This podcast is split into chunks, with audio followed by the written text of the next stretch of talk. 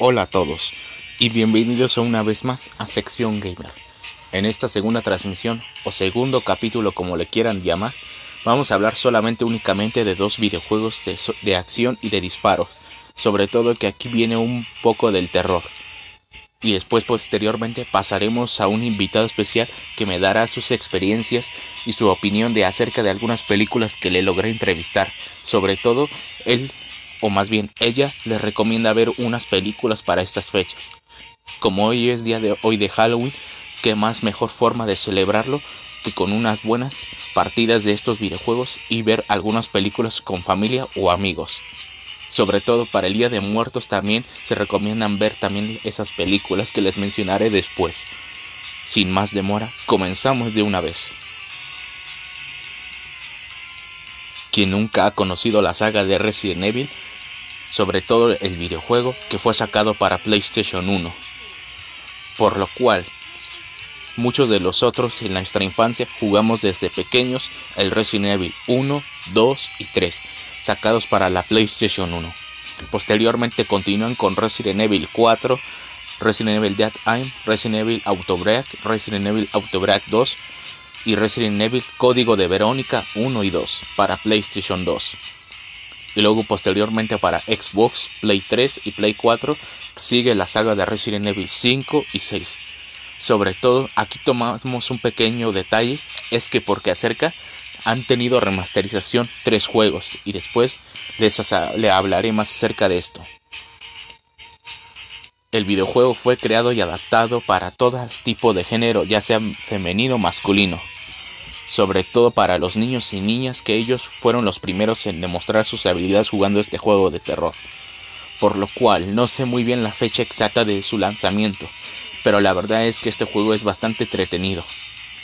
La historia transcurre en el primer Resident Evil uno, donde el lugar se desarrolló el virus en una mansión, lo cual la mansión ya había estado infectada, y uno de los miembros especiales de las Fuerzas Armadas, es decir, Stars, decide investigar lo ocurrido, ya que se dice que había homicidios y personas muertas.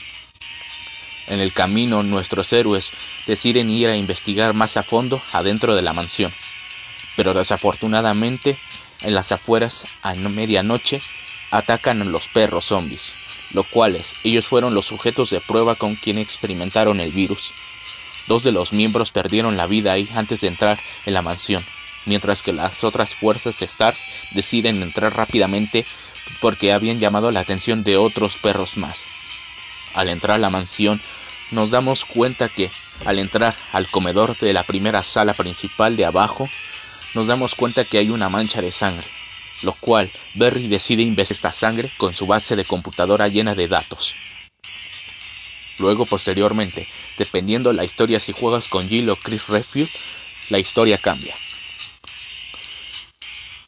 Al entrar a la primera habitación nos damos cuenta que había un infectado ahí comiéndose al último que quedaba de la mansión. Posteriormente tenemos que asesinarlo o matarlo para rápidamente dar el informe. En el transcurso del juego, algunos objetos secretos podremos encontrar lo que es munición, plantas curativas o sprays para curarnos. Al llegar con Barry y decirle lo que ocurrió, aparece otro zombie, por lo cual deciden asesinarlo por las dudas. Muchos de los jugadores piensan que este zombie es el mismo que nos enfrentamos en la primera sala del cuarto. Luego al salir nos damos cuenta que Wesker ya no estaba más ahí, por lo cual que deciden buscarlo, pero sin nada, no aparece Wesker. Jill y Barry deciden separarse para tomar diferentes caminos para saber más a fondo de la historia de la mansión.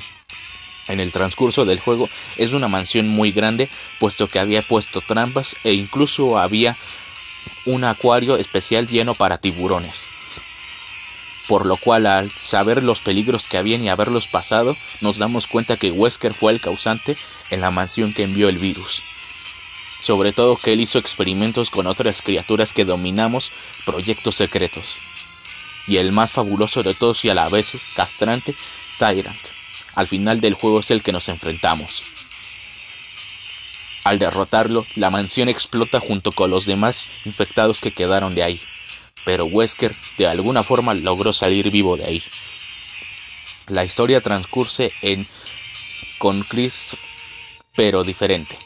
Es decir, Chris Redfield decide abandonar el grupo de las Unidas Fuerzas Stars para buscar a Wesker y sacar toda la verdad y por qué creó todo el virus.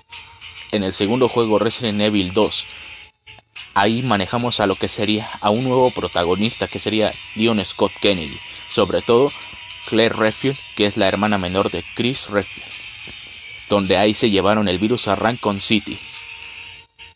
Después de lo sucedido en la mansión, se dieron cuenta de que tenían que salir rápido a la ciudad porque iba a estallar.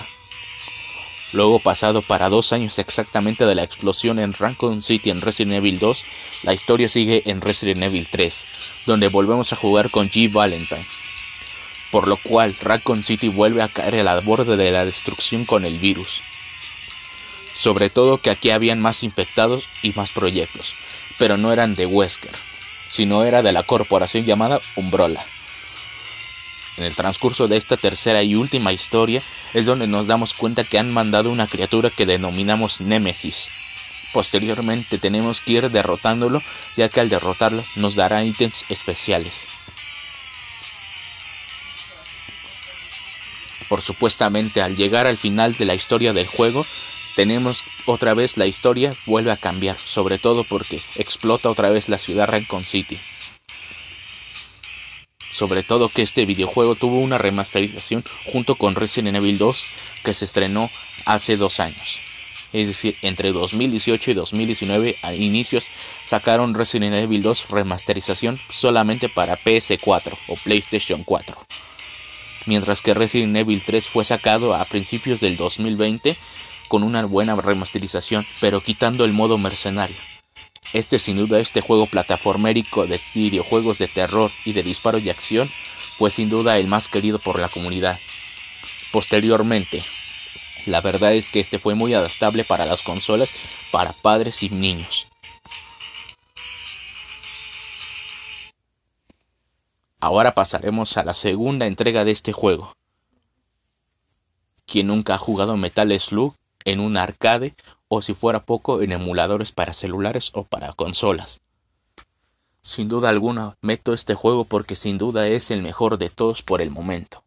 Sobre todo porque adaptó los bits o los píxeles bastante bien este juego. Por otro lado, la entrega tuvo tanto éxito que sacaron toda una antología completa. Metal Slug uno, Metal Slug dos, Metal Slug X, Metal Slug tres, cuatro, cinco, seis y el que fue favorito de todos, Metal Slug doble equis o el, como lo quieran llamar, el siete. Posteriormente, la antología fue sacada solamente para PlayStation dos y P S P. Este juego a, agarra un poco del terror, ya que en algunos niveles nos presentan algunos escenarios de terror. Fue bastante querido porque muchos quisieron hacer el reto de pasarse todo el juego completo sin morir.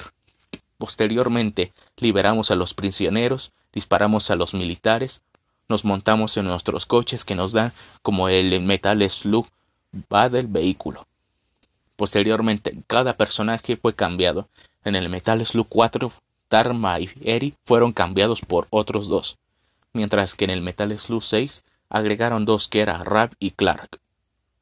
Por su parte, en Metal Slug siete o doble equis agregaron un personaje secreto que solamente se podía jugar si enfrentabas todos los retos en modo difícil o el modo historia, pero la verdad es que ni uno ni otro así se sacaba este personaje, lo cual tenías que tener un archivo diferente del juego parecido, pero donde aparecía Leona.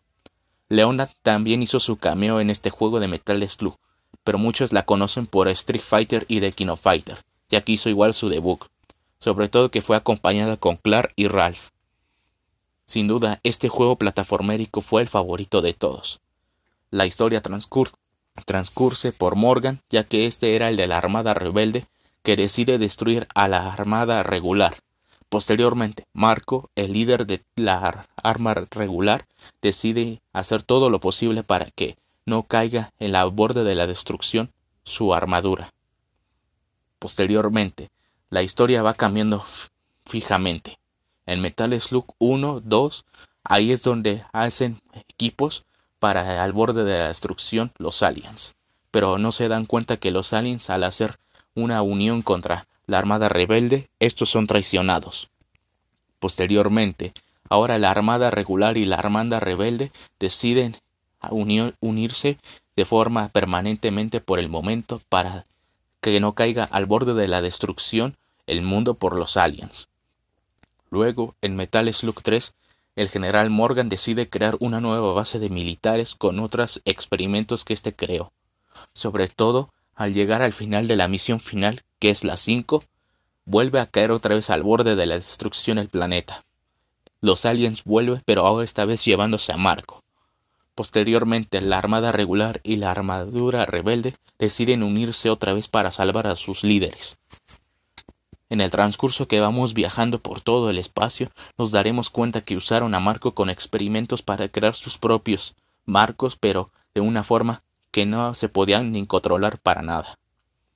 Por otro lado, crearon otros experimentos que denominamos los zombies.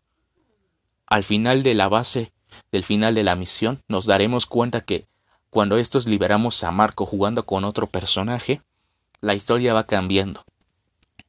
Los, los clones que estos habían sido creados fueron descompuestos, pero luego fueron regresados a la vida transformados en zombies. Posteriormente los zombies no iban a permitir que estos se, se fueran, por lo cual tenemos que abrirnos paso a paso hasta liberarnos de esa base secreta. Posteriormente, cuando cae al borde de la destrucción, bueno, digamos que hay un nuevo jefe secreto, lo cual es el alien que controlaba todo y el, y el líder de los aliens. Por el transcurso de la historia tenemos que ir derrotando paso a paso para que al fin no caiga al borde de la destrucción aún así el planeta ni los militares. Luego, posteriormente, pasando a Metal Slug seis, es donde vuelve la alianza entre los aliens y la Armada Regular, ya que de ahí se denomina una nueva, una nueva especie de alien que ésta decide casi acabar con toda la humanidad. Posteriormente, en la misión seis, si nos ponemos la dificultad difícil, es donde nos daremos cuenta que ahora teníamos que escapar de esa base secreta. ¿Por qué? Porque si era una trampa para el borde de la destrucción otra vez. Posteriormente, estos aliens eran diferentes, sobre todo que experimentaron con personas para crear sus propios aliens. Por ejemplo, aliens que pueden controlar el, el movimiento de los humanos, o es decir, parecidos a zombies como en la tercera entrega. Robots aliens que tenemos que esquivar su rayo láser de alguna u otra forma. Y posteriormente, unos mutantes que son parecidos a unos globos, pero estos aplastan debajo de ti. Ya al final de concluir la historia del juego es donde la Armada Rebelde decide rendirse por el momento. Posteriormente, la saga de este juego tiene una buena historia, pero muy larga, ya que no la quiero decir por el momento, pero en alguna transmisión especial la diré próximamente. Posteriormente, este juego solamente fue sacado para arcade, para las Nintendos por emuladores, pero con baja gráfica, sobre todo que Nintendo sacaron un Metal Slug llamado Metal Slug Advance, por lo cual podías disfrutar cualquiera de estos juegos. Sobre todo, había unos para dispositivos móviles que hoy denominamos Metal Slug Attack y Metal Slug Defense, los cuales son gratis en la Play Store. Por si alguien los quiere descargar, ya saben cómo buscarlos. Luego, posteriormente, se dice que para dos mil veintiuno, aunque no tiene una fecha exacta, se va a sacar una remasterización de este juego, toda la antología, llamado Metal Slug Z. Posteriormente muchos pensaron que se iba a llamar como otra vez Metal Slug Antología, pero por los gráficos que estos fueron mejorados, el juego tendría un peso exacto de ochocientos hasta un giga completo. Bueno, sin nada más que decir, pasaremos a algunas películas.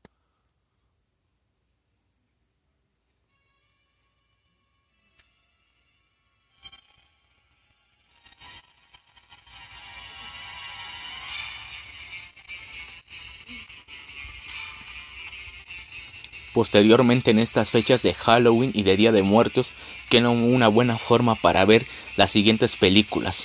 Obviamente no para actos para cardíacos, por escenas fuertes de sangre.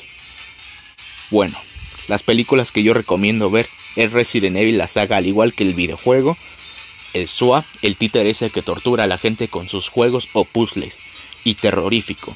terroríficos, una película que casi nadie es conocida, pero la verdad es que gracias a mi invitado especial o invitada especial, ella me ayudó a dar esta experiencia y a platicarnos algo acerca sobre la historia de estas películas.